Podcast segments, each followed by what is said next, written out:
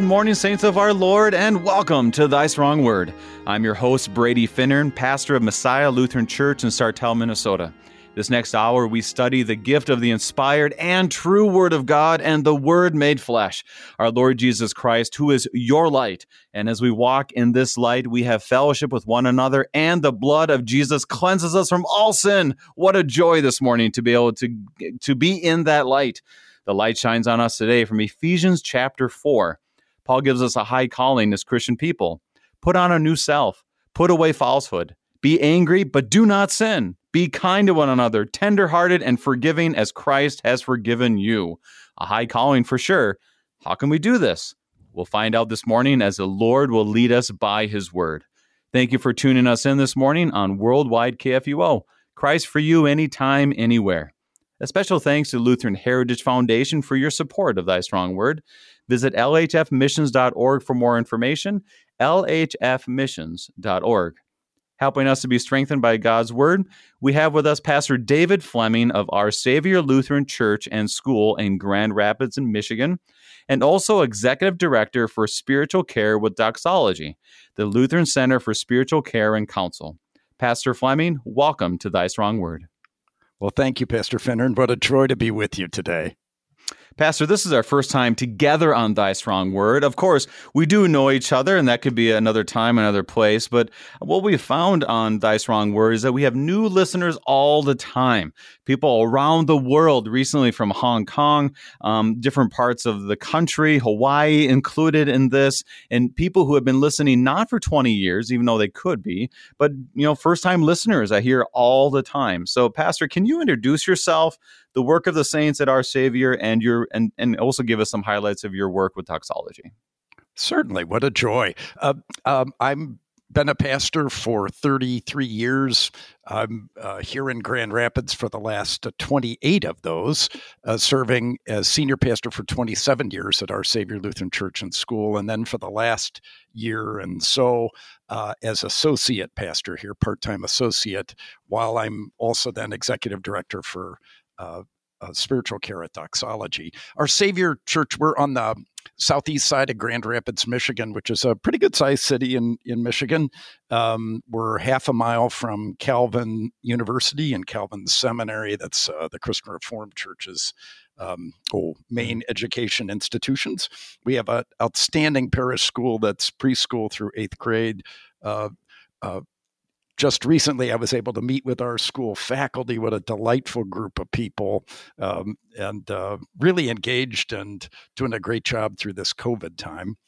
Mm. And uh, with Doxology, we've uh, I've been uh, executive director since August of 2020, uh, and we've been uh, focusing always in Doxology's history on helping the classic understanding of the care of souls that mm the pastoral office is to care for people's souls, to bring them uh, through God's word to the consolation won for us by Christ. Uh, and teaching pastors how best to care for souls in the, all the different kind of tangled troubles in this chaotic world that we run into. Also, during uh, COVID time, we've been working on a project called Take Heart, which are respite retreats for pastors. And our synod amazingly has stepped up and made this available to all Missouri synod pastors free of charge. Um, so on our website, doxology.us, if you click on the Take Heart button at the top, uh, you can look at the available uh, retreats for your pastor to, to come to. And we found these uh, well, the men have reviewed them as being very helpful and strengthening and coming at just the right time uh, as their these pastors have been amazing leading their congregations through this challenging time.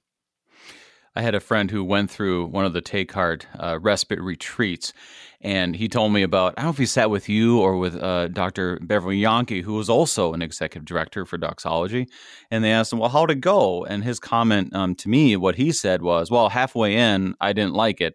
I was like, "Well, that's not a good review." But then he said, "What I what I what I was not admitting is that I was burnt out." Uh, COVID, he said, I barely have taken a Sunday off. I've barely taken a day off since COVID started. And by the end, he started to realize his need to be able to unwind and to rest and to uh, uh, refocus a little bit. And he said that's what the respite retreat did for him. Wonderful. I, you know, at the beginning we we do talk pretty openly about the challenges we've been living through, and it, you know, those are dark things, and uh, I mean, there's a lot of joyful gospel in the midst of that, but mm-hmm. but you know, tired, worn out guys, it's it's hard to hear the gospel when you're when you're right. really at the end of yourself. So, uh, yeah. Anyway, I'm glad to Wonderful. hear that he was encouraged. Absolutely. And so, for everybody who is listening right now, first of all, pray for your pastors. Um, pray for those who serve you, and also those who serve other communities or ones that you know. For example, for example, I always I hope that people that knew me in high school and college pray for me because they know who I really am in many ways. And so, pray for your pastors as they go through their journey to preach and teach, as they continue to pray for you. And if you're interested in doxology, go to www.doxology.us. Doxology.us us. Pastor, as we are uh, digging into Ephesians chapter 4, can you begin us and ask the Lord's blessings for our time in prayer? Certainly. Let us pray. Gracious Heavenly Father, we thank you for your abundant mercy in calling us out of our full and complete rebellion against you that we inherited from our first parents, hmm. walking in the way of this world and according to its course. We thank and praise you that you gave your Son into the death of the cross to kill all hostility and to bring us into fellowship with you by the work of your Holy Spirit. Lord, uh, give us your Holy Spirit that we may rightly take to heart your word this day and uh, lead us in the new life you've given us in baptism into your Son's death and resurrection, that we may walk in your way and be uh, lights of forgiveness and kindness and mercy in a rageful and dark world through Jesus Christ, our Lord, who lives and reigns with you and the Holy Spirit, one God, now and forever. Amen. As we look at chapter 4, I would say that the beginning of chapter 4 is a transition from showing, as it says in chapter 3, the mystery of the gospel revealed. Um, it talks about that. He's led to prayer and praise. In chapter 4, it already begins in verse 1 about, um, uh, he says, I'm a prisoner of the Lord, urge you to walk in a manner worthy of the calling. And, and this is, is a transition from here all the way to the end of the letter that really puts some practical speaking about how the forgiven life looks. So, as we begin uh, our study and really jumping off of many other things prior, do you have any um, background or contextual information to help us out? Certainly. So, this walk theme is a big deal. Um, uh, it's been in Ephesians chapter 2 and here in uh, Ephesians chapter 4 at the beginning of chapter 4, and now uh, again here at verse 17 and going forward. Back in chapter 2, if you remember, uh, it talked about how uh, we were dead in our trespasses and sins in which you once walked, following the course of this world, following the prince of the power of the air, the spirit that is now at work in the sons of disobedience.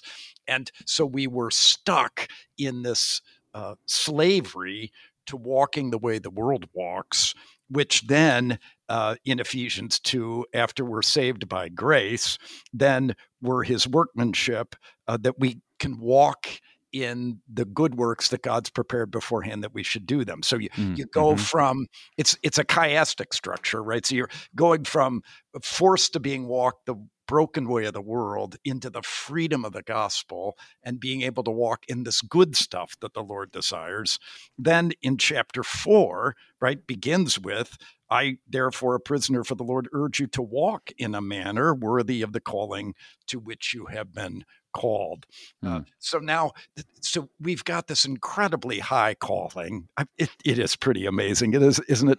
Uh, that that you and I and and our listeners who are in Christ Jesus, we've been called to be sons and daughters of the ruler of the cosmos. I, that that the God who created everything uh, adopted us into His family and has you know, is eager to hear what we have to say to him, our prayers. Mm-hmm. He's mm-hmm. eager to deliver his gifts to us, to invite us to his divine table, to sit at the highest table with him and his own son as his son comes to us in his body and blood. I mean, this is a ridiculously high calling we have. And, and we kind of, you know, glum around in life like we're, uh, oh, well, like we're in slavery or it's drudgery or whatever. Well, that's crazy talk. We have been we've been set free into this incredible calling. So Paul's urging us now to walk in that. And then that leads right into um, verse 17, where uh, you know that we must no longer walk as the gentiles do in the futility of their minds but we're going to walk in this freedom in christ which allows us to be uh, want recipients of god's blessing um, by uh, the forgiveness delivered to us in baptism, by the unity He's put us in mm. through mm. the work of the Holy Spirit, to then deliver blessing to uh, well a darkened and chaotic and futile and ugly world that desperately needs the light of our Lord Jesus, uh, who's uh, who's who's shown on us in forgiveness and mercy every day of our life. And and you said that so well. Of here is Almighty God. Um, and he wants to, and I think I've heard you say this before. Almighty God comes, uh, who has created our ability to speak comes to this world and can't speak for at least a year. Yeah. Isn't that insane? it's insane to think about. You know, it's insane to I, I, never thought about that before you said that. And and here you you said the, the creator of the cosmos has called us. It's hard not to think about the baptismal imagery in Isaiah 43. Fear not, for I've redeemed you. I've called you by name. You are mine. And so uh, I really, as you said that, it strikes me that really Ephesians 1 through 3 is that identity piece where he just lays out the foundation. This is who you are Gentiles, Jews, all united in Christ. And now he puts on that identity and that outflow by the power of the Holy Spirit into our everyday life, how to live that holy life. Any any thoughts on that on that thought? Wow, that's absolutely beautiful, right? So hmm. he um, he does clearly. I mean, Ephesians 1 is that amazing uh, uh, doxology of praise to God for his glorious grace, uh, mm. the, the glory of his grace that Father, Son, and Holy Spirit uh, give a rip about us and more than a rip they they give everything for us they make themselves vulnerable for the purpose of of delivering us out of death into life and then now we get to walk and live in that and yeah it gets i think it gets very practical here um, and uh, we're going to see that even more in chapter 5 i think also but it, mm, mm-hmm. uh, but this this is now this nice transition right from being put in this uh, oh uh, this unity, this incredible oneness of uh, the saving completed work of Christ, uh, which is given to us. It's it's ours to be zealous to maintain it. We don't create it, um, and now we get to live that out in the way we in the way we walk in our daily life. Wonderful. So let's get started. Let's dig into the scriptures. Open your Bibles, open your iPad, whatever it might be, for the gifts are ready. Reminder to our listeners we will be reading from the English Standard Version of the scriptures. We'll begin by kind of starting a little bit in a dark note. So let's go 17 through 19. Now, this I say and testify in the Lord that you must no longer walk as the Gentiles do, in the fulfilling of their minds they are darkened in their understanding, alienated from the life of God because of the ignorance that is in them due to their hardness of heart. They have become callous and have given themselves up to sensuality, greedy to practice every kind of impurity. So I think it's a pretty strong message there about the Gentiles. So tell me, what's up with the Gentiles? well, so so Ephesians, you remember Paul lived there for three years, right? Mm-hmm. So he got to know this is the longest he's pastor anywhere. I mean, if in so many places he's the guy that gets the thing started or he comes to visit them after they had gotten started but here at ephesus there was nothing there till he gets there and and he is their pastor for for three years, mm. uh, ran into all sorts of opposition from uh, from the Jews, from the magicians uh, of the day, and then ultimately from the uh, idol industrial complex. I call it the uh, the, uh, the, uh, the, Artemis factory workers who made the the silversmiths who made these little statues of this of this idol that that, that uh, allegedly fell from heaven, and her shrine was there at Ephesus. Although the big beautiful one had burned down, hmm. um, it had been uh, attacked by arson. Um, and they rebuilt it, but it wasn't anything like its former glory. And hmm. you know, there is this at Ephesus. There is this recognition that we're kind of past our prime, that the society's falling apart, um, that all of this is kind of futile and empty, and uh, and so. Uh, they get they're they're filled with rage against Paul because he's causing them not to be able to sell their idols. But right. but there's but there that rage is a substitute. Uh, it's it's a way to distract from the deep emptiness the people there at Ephesus felt. Right, the plays of the times said the best you could do was to not be born or to die right after you were born. I mean, this is a, a really dark time um, where there isn't a sense that there's a loving God and that there's a purpose to our life. And uh, and if you ask me, there's a lot of parallels here, uh, Pastor Finnern, mm-hmm. what we're living in now, um, where we we kind of know the U.S. in a lot of ways sure seems like it's past its prime. Um, I was just reading in the paper yesterday that Germany and uh, the European Union are kind of like, well, we don't really care what the U.S. thinks anymore.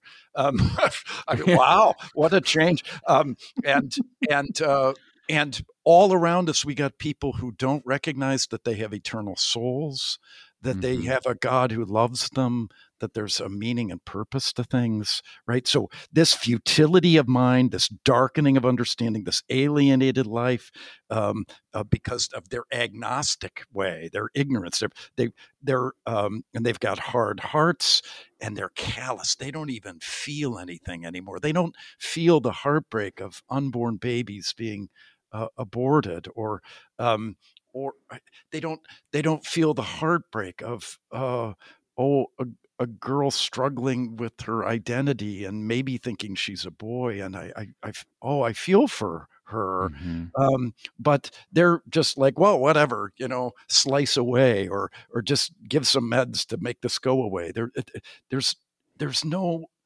there's no sense of a big picture and a God who makes sense of this. And that's this darkness that uh, uh, causes anger and frustration and rage. Have you noticed people are kind of grumpy when they drive these days? Um, and, uh, uh, maybe maybe not in Minnesota where you are. That's they're right. All, they're all, all polite and kind. Yeah, but around here, you know, yeah. I mean, it, uh, yeah, it's a it's a dark picture, isn't it? Absolutely. And that's a very good insight in the sense of that in Ephesus, because you had that big shrine to Artemis, right? I mean, it's huge. And you're saying that this shrine that they walk by every day was now smaller than the old one? Is that what yeah. you're saying? Yeah. yeah, it was it was and they know it. They know it's less than the previous thing. Oh. And uh, you know, I mean it's it, the fading glory of of the false god, right? That, that it's you know our false gods can't carry the weight that we think they're going to carry, and mm-hmm. this was you could see this clearly at Ephesus, and uh, which leads to then you know well let's just you know be Epicureans and make our uh, let's ha- uh, maximize our pleasure, our sensuality, um, and enjoy life, eat, drink, and be merry because tomorrow we die. I mean, it's it's that's the image here of uh, you know their sensuality and their greed for impurity. Uh, it, it's um, a depraved, empty life. How how sad. And it, and it is something that, like you said, it very much so relates to today, and it re- relates to pretty much all cultures of all time. Uh, that that there, no matter what we do, there will be ones who are callous, um, giving themselves up to things that they think will give them an identity, um, sensuality, and greed, and and any kind of impurity to say, well, this is who I am this is how I was made or this is what I was born as as opposed to seeing like we said that that you have been claimed by the the creator of all things and and he thought enough of you to bring you to this world even to the point of of engraving your name onto the palm of his hands. And so this is very very drab, very um I, I, I, don't use big words, but Debbie Downer ish of of the mentality and he says don't walk that way you don't have to walk that way that's not who you are no. and i think good reminder for us this is not you this does not have to be you because there's something more any yeah. last thoughts on those first verses? Well, and Paul's uh, Paul's prohibition against walking this way, or it's very strong, right? Mm-hmm. You, you, must not walk this way because you've been freed from it, right? So mm. you you don't have to go back to the slavery to emptiness and darkness. Yeah, it's a it's uh you know it, it, it's how easy it is for us to get into that mindset and how we need um, a, a, preacher, if you need the message to be proclaimed to us that is is done by your pastor. Um, I, I, can think of my own parents um, preaching that into me. I can think of specific teachers that I had growing up, Sunday school teachers, um, people in college that they they preach this into. This is not who you are. Who you are is a child of the living Lord. Amen. Let's move on um, 20 through 24 as we get into some okay that's the gentiles don't don't do that but now he's going to lead us forward very gently i would argue and very lovingly to how who you are in the new self 20 through 24 but that is not the way you learn christ assuming that you had heard about him and were taught in him as the truths in jesus to put off your old self which belongs to your former manner of life and is corrupt through deceitful desires, and to be renewed in the spirit of your minds, and to put on the new self, created after the likeness of God in true righteousness and holiness. Thoughts on mm. those verses, Pastor? Well, isn't that just a beautiful picture that that we put on this kainos self, this new new again self, the restored better than its original factory manufacturing in the Garden of Eden. We're even better than that. Um, and we're what is that? We're in the likeness of God in true righteousness and holiness. You know, Pastor Finnern, I have not had a day in my life where I put my head on the pillow at the end of the day and said, "Thank you, Lord, I lived a perfect life today." Um, you know, I just I have not pulled it off yet. Um, but but the baptismal garment we got to put on at our baptism, um, and that is restored every time we repent and uh, believe the gospel, is that we've got the true righteousness of Christ and His complete holiness. It we don't own it. It's his, but he lends it to us and covers us with it. And mm. I mean, if we could if we could see us as he sees us, right? What joy that would be. Um, that so mm. this is this new life we got, right? So why would you want to go? I mean, years ago, a friend of mine was getting married. Well, I'll just tell you, it's Dr. Paul Grimm, um, mm. and mm-hmm. uh, and I was the best man, and it was my job to provide the sandwiches uh, between pictures and the wedding. And uh, and I, like a dummy, got the sandwiches filled with all sorts of olive oil and other things, and so they were kind of drippy. And so now the bride's got to eat, and she's got her beautiful wedding dress on, and she's going to eat the sloppy sandwich. So uh, what we did was we piled all sorts of towels all over her. Um, and then oh, um, we had her hold her hands back, right? So her sleeves didn't get it. And then I'm there holding a towel under her chin as somebody else feeds her the sandwich, right? Because uh, look, oh, you got this, gosh. you got this beautiful white garment, and you're not going to go, you know, on the front of it, you know, and and if if we could live that way, right? If we could recognize that in our life, you know, we've been set free from that. That right? It's right. and uh, anyway, in the holiness and righteousness of Christ given to us. Absolutely as it says, I pray that you would forgive me all my sins where I have done wrong as we go to bed. as we, uh, you know, we, we, we end with that prayer. And, but then we always say, for into your hands, I commend myself, my body and soul and all things. You know, yeah, all of that yeah. is back in his hands. And I would definitely say, I, I, don't know if I have a good visual of their David Fleming holding a towel over the bride while she's eating. That is quite fascinating. A true servant, I would say, but kind of the servant because you messed up before. Anyways, um, so he speaks about the old self and the new self. Can you kind of distinguish that for us? Yeah, so the, the the old self would be the the uh, the sinful Adam, the old Adam, which he talked about back at the beginning of chapter 2 uh, Mhm. that walked according to Satan's way and the world's way, and uh, was an enemy of God and was dead in trespasses and sins. We couldn't we couldn't rouse ourselves to do anything uh, that was good or pleasing to God. And then He's given us this new life in baptism. That's the the new self. Uh, uh, uh, done by the Holy Spirit, right? So, um, and that's his point there with the renewed in the spirit of your minds, right? So the Yeah. the, the Spirit has made us new again uh, in our uh, not only by forgiving us, but also changing the way we think, right? So we recognize uh, that this world is darkened and we're in the light of Christ and His joy.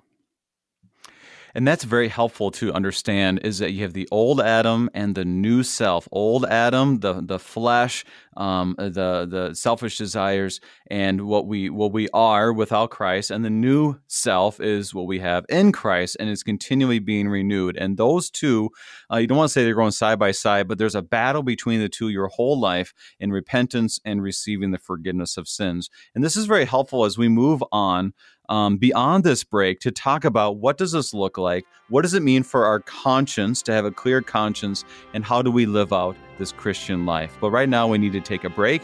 We are studying ephesians chapter 4 with pastor david fleming and we'll be right back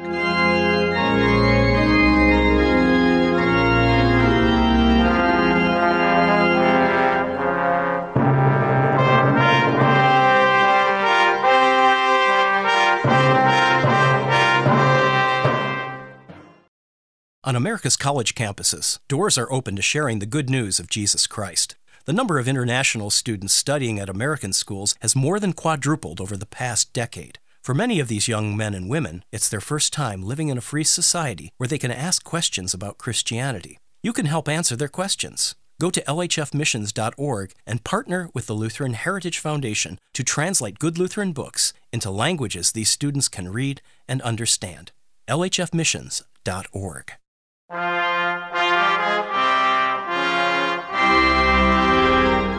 welcome back. We are studying Ephesians chapter 4 with Pastor David Fleming. We have gotten through the first eight verses of, of uh, excuse me, Ephesians chapter 4, verses 17 through 24. And we have really set the tone of understanding of what was happening around the Ephesians, um, what they what they exhorted to don't do that anymore. And he says, put on the new self. And I wanted to do this a little bit, and I wanted to get your thoughts here, Pastor Fleming, because I think this is important for our listeners as well.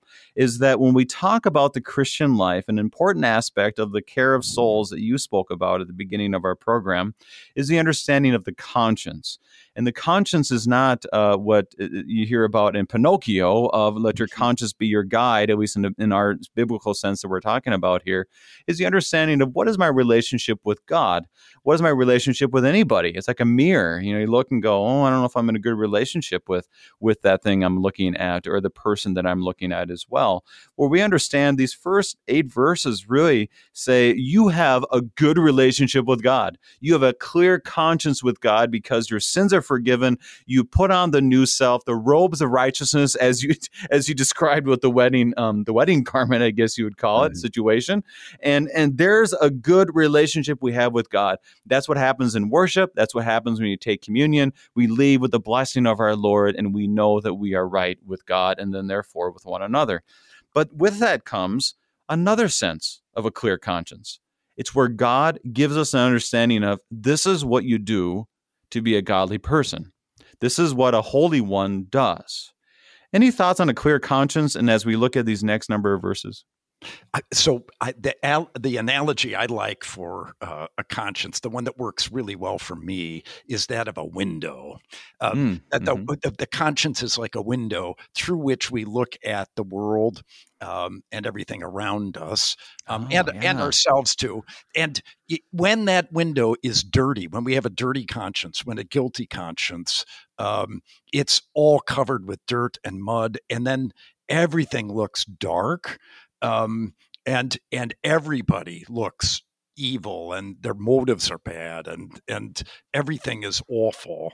Um, when we have a clean conscience, when God, Christ forgives us and uh, uh, and that that forgiveness is applied by the work of the Holy Spirit, and so we get a clean window, and it you know clean windows on a house or a car make the whole world look a lot better, don't they? Mm-hmm. And then mm-hmm. but then then we can see things as they really are. Um, not everything is light. Uh, there are some things out there that are dirty or dark or gross.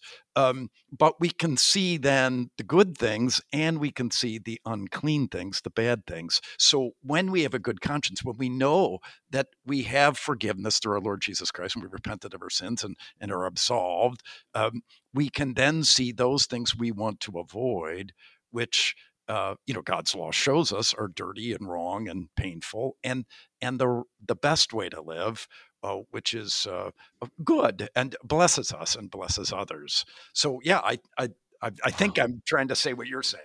Yeah, we're saying yeah, exactly right, and and, and that's very helpful because that helps us to see the Gentiles.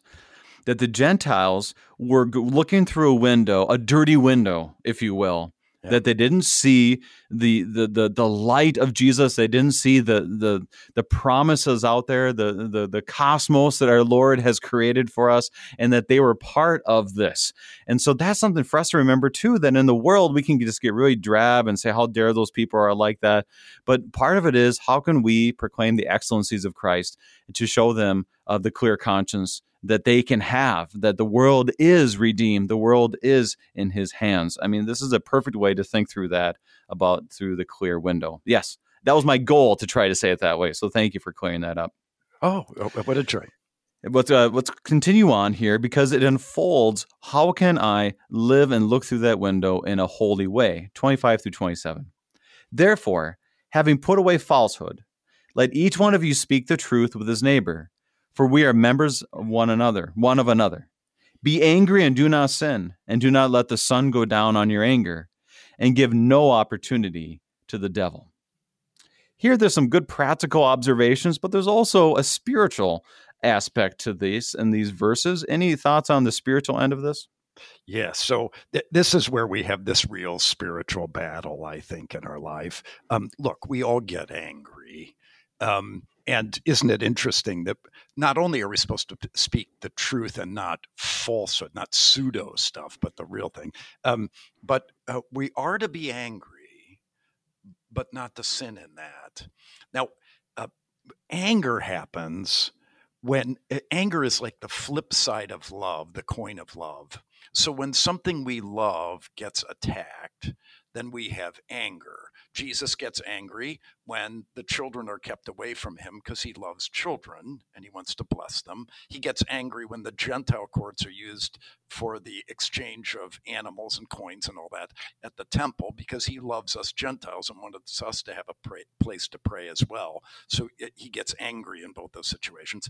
Um, a lot of times, uh, sadly, Pastor Finnern, I get angry because somebody bruises my very delicate ego. and, uh, and, so then I get, and, and that, or I get angry at you Vikings fans. But um, anyway, um, uh, but uh, and that's just kind of silly and wrong. But mm-hmm. but when we have righteous anger, right? When um, there is such a thing as righteous anger, Jesus has it. Uh, the problem is with anger, um, even when it's righteous anger, is that it has a short shelf life.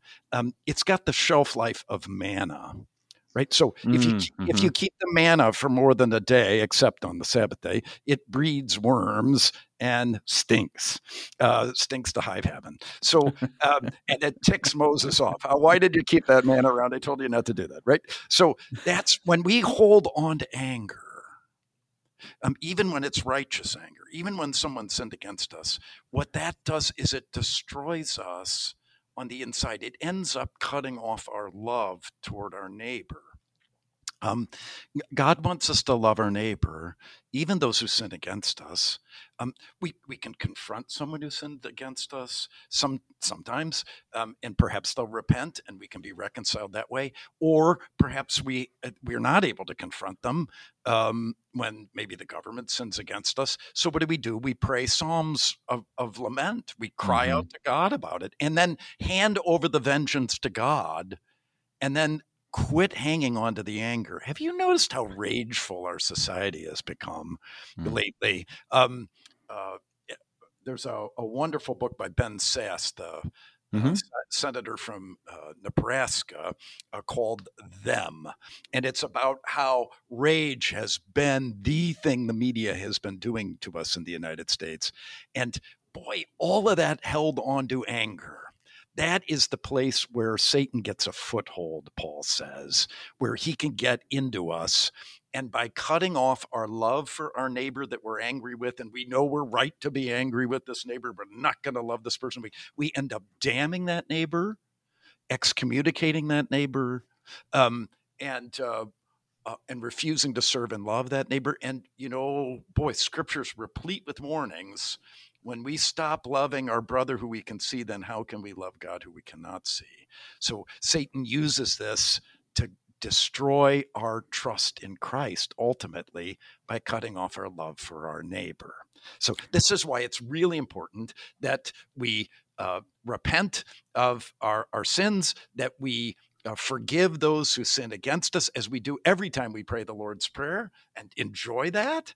enjoy that you're yeah. forgiving them. And when somebody sins against us, throw it at God and know that God cleanses us from the shame of being sinned against. He takes care of that for us. It's okay. And we're free in Him.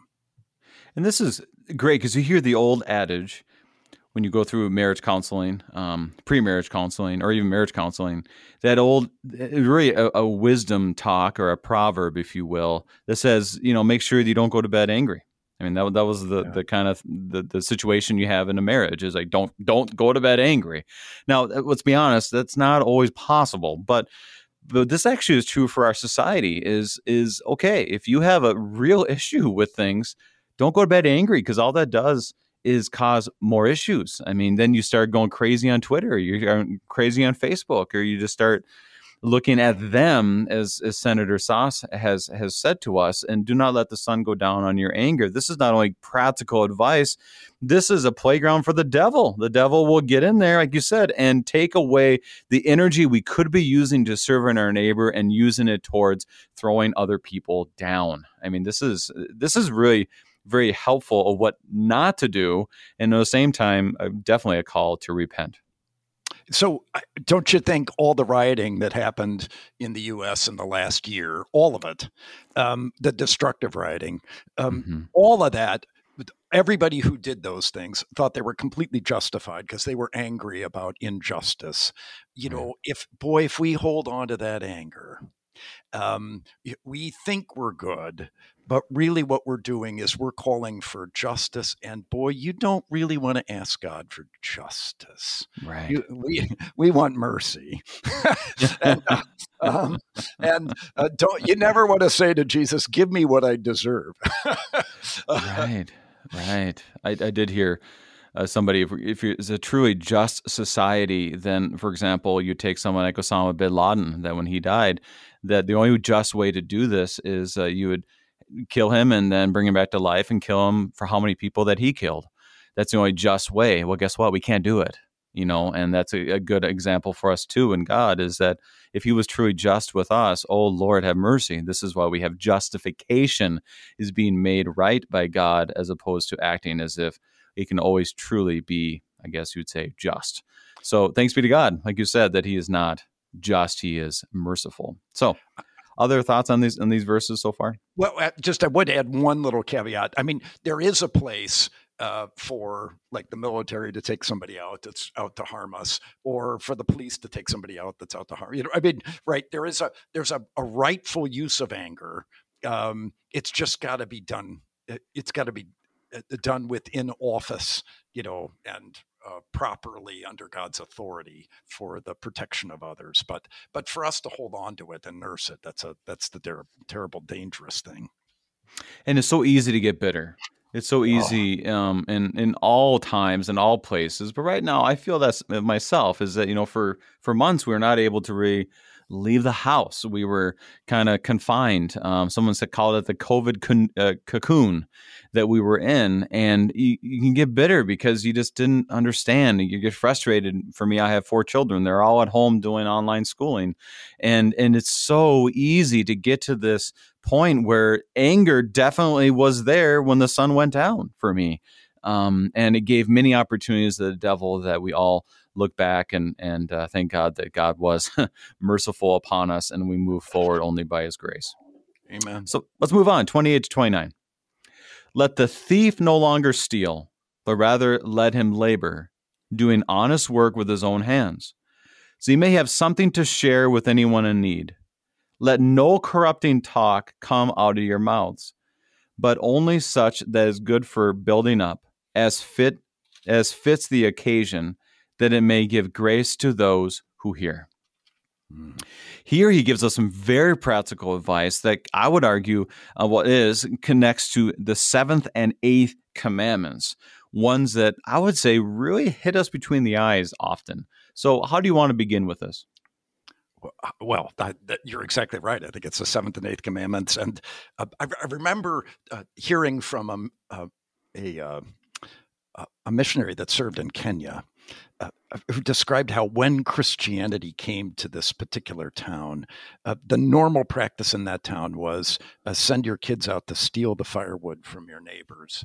Um, in the morning to to kindle a fire, um, hmm. and and it was the Christians who no quit doing that. The other normal thing in their society was um, if you gave sold somebody a pail of milk, you'd uh, if you, your cow didn't quite fill the pail, you'd just add water to it to make it a full pail. And and the, sure. and the and the Christians would not do that. They would not do either of those things, right? Because that would be falsehood and that would be stealing, and and so they came to be recognized as having like a different way of living than everybody around them, right? So we, um, I mean, what kind of fun that is that the the Christians would be more concerned about doing good work with their hands to serve their neighbors, and then from uh, the, that which is received by working with their hands, they're able to generously give away to people and and to help them. I, what a privilege that is, right? If our Lord lets us in on that, and then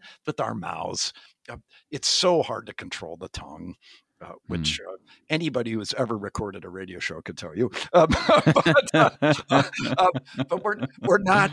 Uh, uh, our our talk is not to be tearing other people down all the time. Instead, our mouths are to be mouths that confess uh, Christ and deliver a kindness and mercy to other people and encouragement.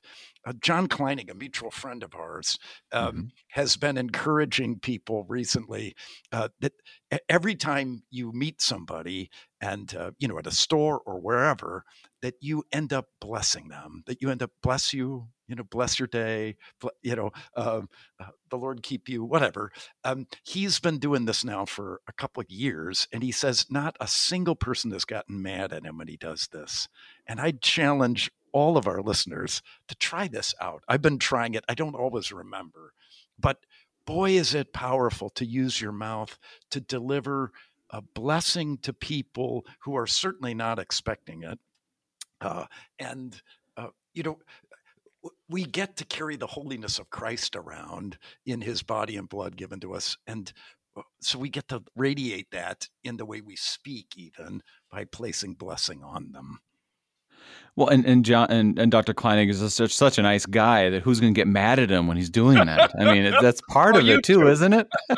that's you. You're such a nice guy, except for being a Vikings fan. But otherwise, oh, there it is. Yeah, we we try, we try, um, and it, it's very helpful because this is a small catechism talk too. It's not only what you don't do, but what you do do. Um, and I'm I'm reminded a little bit for those um, who are listening. We have in our LCMS world, we have Lutheran Women's Missionary League, and I have this blessed group of ladies in my congregation that are in LWML, and I do Bible studies with them once a month, and they always will do the league pledge. And part of that league pledge says this: we consecrate our Savior, our hands to work for Him, our feet to go on His errands, our voice to sing His praises, our lips to proclaim His redeeming love, our silver and gold to extend His kingdom, and so forth. And all of this that it's very it's not only a proclamation of this is who we are but it's a proclamation of what we do. And and you think about okay if my hands are full what should it be full of? Not something i stole but something i can give You know, if my mouth is full of words, what should I use it for? Um, blessing, like Dr. Kleinig says, and even prayer to extend it away from myself and to pray for other people. Um, and uh, one one thing I, I realized too, I think it was on Vicarage uh, vicarage is when you have an internship for in the Missouri Synod for pastors, and on this on this time, it, it he, he he's kind of like, okay, whenever someone kind of gives you something to pray for, pray for it right there. You know, don't use your words for other things like I will pray for you. Pray, use the words now to lift it up to God in prayer, which I thought was good advice because now people know if they call me and they tell me something, I'm going to pray with them right there even if they're driving, but just don't close your eyes. I tell them. good idea. But yes, yeah, it's a good oh, idea. Yeah. Amen to pray right away. Yeah, mm-hmm. and to mm-hmm. and to bless people that are burdened and heartbroken and. You, we get to enact our, our Lord's word in prayer and then by uh, delivering that word to them as a blessing that the Lord, you know, blessed are those who mourn, for they shall be comforted. The Lord, Lord's mm. taking care of you. He's he's giving you his gifts right now. And that's our encouragement for us today is that we use, we know our identity. We know we have a clear conscience. Now, how can we use the gifts that He's given to us to His glory and in service to the neighbor? And this continues on in the rest of our verses. And we have about uh, not even 10 minutes here left, Pastor. And I want to refocus on these because it, it speaks about identity. It speaks some words that maybe don't quite make sense, grieving the Holy Spirit. Um, and and to get some practical applications of how you've seen this work in your congregation and how you would encourage us to live our lives as well. So let's read our last few verses. And do not grieve the Holy Spirit of God, by whom you were sealed for the day of redemption. Let all bitterness and wrath and anger and clamor and slander be put away from you, along with all malice. Be kind to one another, tender hearted, forgiving one another, as God in Christ forgave you. So let's start with this. I want to get your thoughts on do not grieve the Holy Spirit. What does that mean? I think it means. Uh, but, uh, so I um, and I yeah I'm not. Uh, this isn't my total expertise area, but right. um, it we know from Ephesians chapter one. Um, if I could just read verse 13, in him you also, when you heard the word of truth, the gospel of your salvation, and believed in him, were sealed with the promised Holy Spirit um, the Holy Spirit was given to us when we heard the gospel. Um, and he created faith in us. We, do, uh, as it says in Acts, right? Uh, the Holy Spirit opened Lydia's heart to hear Saint Paul. Mm-hmm. Uh, um, so no one can believe, no one can say Jesus is Lord except by the Holy Spirit. So we we only believe in Jesus because the Holy Spirit's created faith in us. But when we reject the word of God in both law and gospel, um, we're sinning against the Holy Spirit. Um, the so I like this insight that uh, Dr. Kleinig's been sharing lately um, from a layman named Hamann uh, that the triune God made himself vulnerable. The Father, by creating the world and people enjoy the world and use the world, but they forget to thank the Father for it. Um, so he made himself vulnerable to people being ungrateful. The Son obviously made himself vulnerable to people uh, yelling at him, screaming at him, nailing him to the cross, and so forth. Um, and the Holy Spirit made himself vulnerable by inspiring the sacred scriptures. So, by having the scriptures written, um, when we misuse the scriptures or when we ignore them and don't listen to them or uh, we uh, uh, deride the scriptures or mock them, um, we're sinning against the Holy Spirit, right? It, it, this is mm. His work. So don't grieve the Holy Spirit. Instead, instead, uh, use the Word of God to to show us our sins so we can repent of them and show us the best way to live so we can live that way and hold on to the gospel of Jesus Christ. These two things, by the way. Uh, John writes in Revelation 12, uh, I think it's 17, are the the two things that Satan is going to attack the most. The church that rem- holds to the commandments of God and the testimony of Jesus, which boy, that's probably most of your listeners go to churches that hold the command that keep the commandments of God, still hold them as the right standard, and hold to the testimony of who Jesus is, his saving work for us.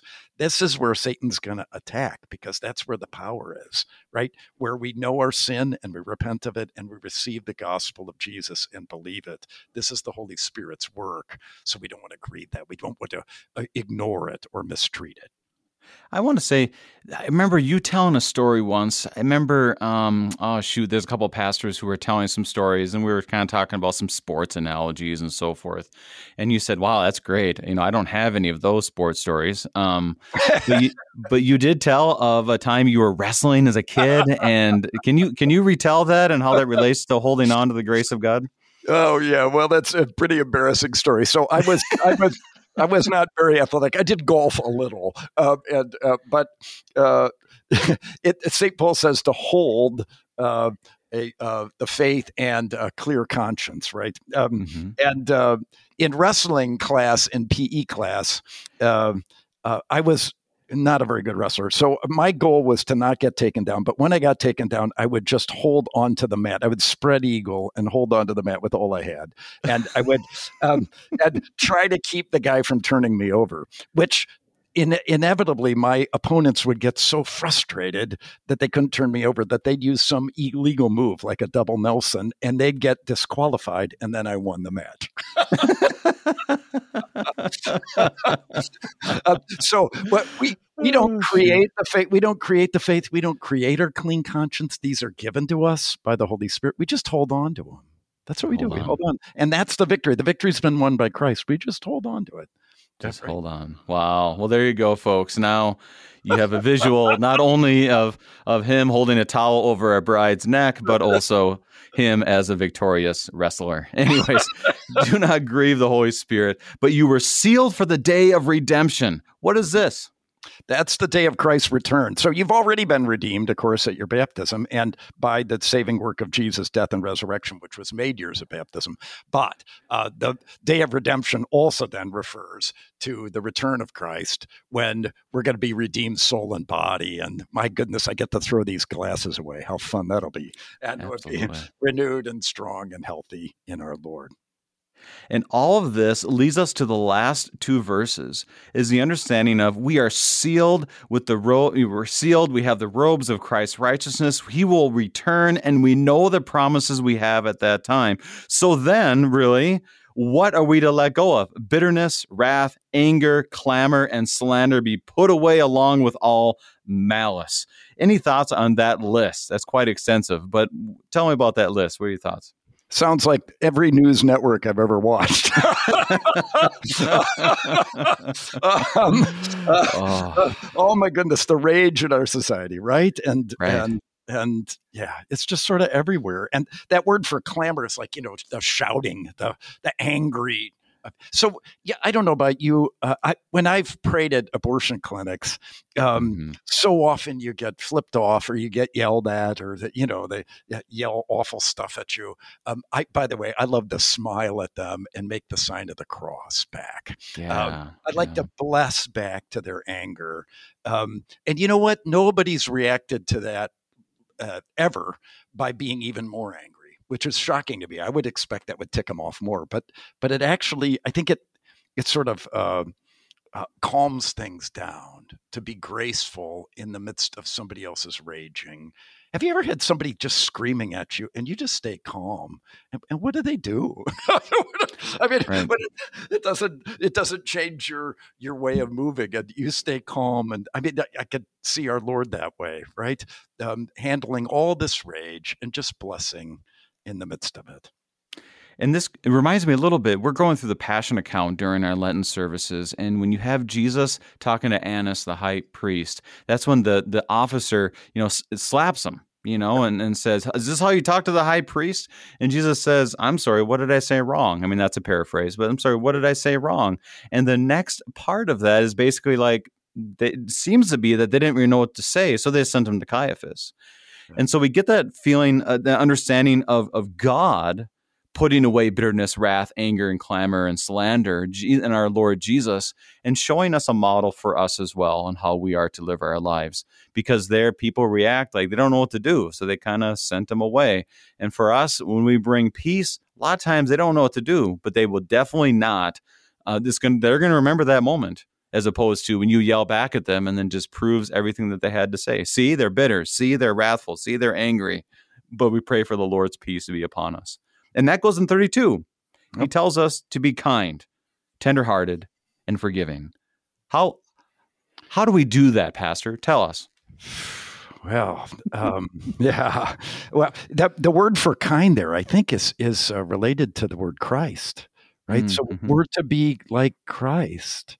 So I, there's uh, my favorite. Uh, re- what, well, there's a picture at one of the retreat centers we've been at recently where where Jesus is uh, in one frame being nailed to the cross and in another being mocked and scourged and his right hand is up in blessing to the man who's nailing his left hand to the man who's scourging him right isn't that beautiful right yeah. that our lord answers our bitterness and rage and our sins against him with forgiveness and mercy and peace to us, like he did with the apostles in the upper room, who he should have slapped around. You guys, why weren't you there at the grave when I rose from the dead? I told you I was going to do this. I mean, right. but, it, but instead he says, "Peace be with you." That's how we do it. We we let our Lord forgive us and give us His peace, so we can be kind and forgiving to one another, and particularly to those close to us, our spouses, our children, our neighbors, our parents. You know, um, they need more kindness. They need more love, not less. If you were to look at these verses for in about 30 seconds here, Pastor, how would you summarize these verses that we read today? So we could still be walking the way we were walking before our Lord got a hold of us, but that would be futility and darkness and uh, and a lack of knowledge. Instead, we've been free. We've been freed in Christ to, to put on his holiness, his righteousness, to delight in his love for us, and show, so to show that loving kindness and tender mercy to all those the Lord gives in our life. Pastor David Fleming of Our Savior Lutheran Church in Grand Rapids, Michigan, and Executive Director of Spiritual Care at Doxology. Pastor Fleming, thank you for being our guest. Oh, you're most welcome. Saints of our Lord, Christ has forgiven you. Put off the old self, falsehood, anger, stealing, and the like, and be renewed by the Holy Spirit. Do not let the sun go down on your anger. No corrupting talk from your mouth. Build each other up and forgive, because it is the Lord Jesus who has forgiven you. I'm your host, Brady Finnern, and pastor of Messiah Lutheran Church in Sartell, Minnesota. Thank you for joining us, and the Lord keep you safe in the palm of his hands.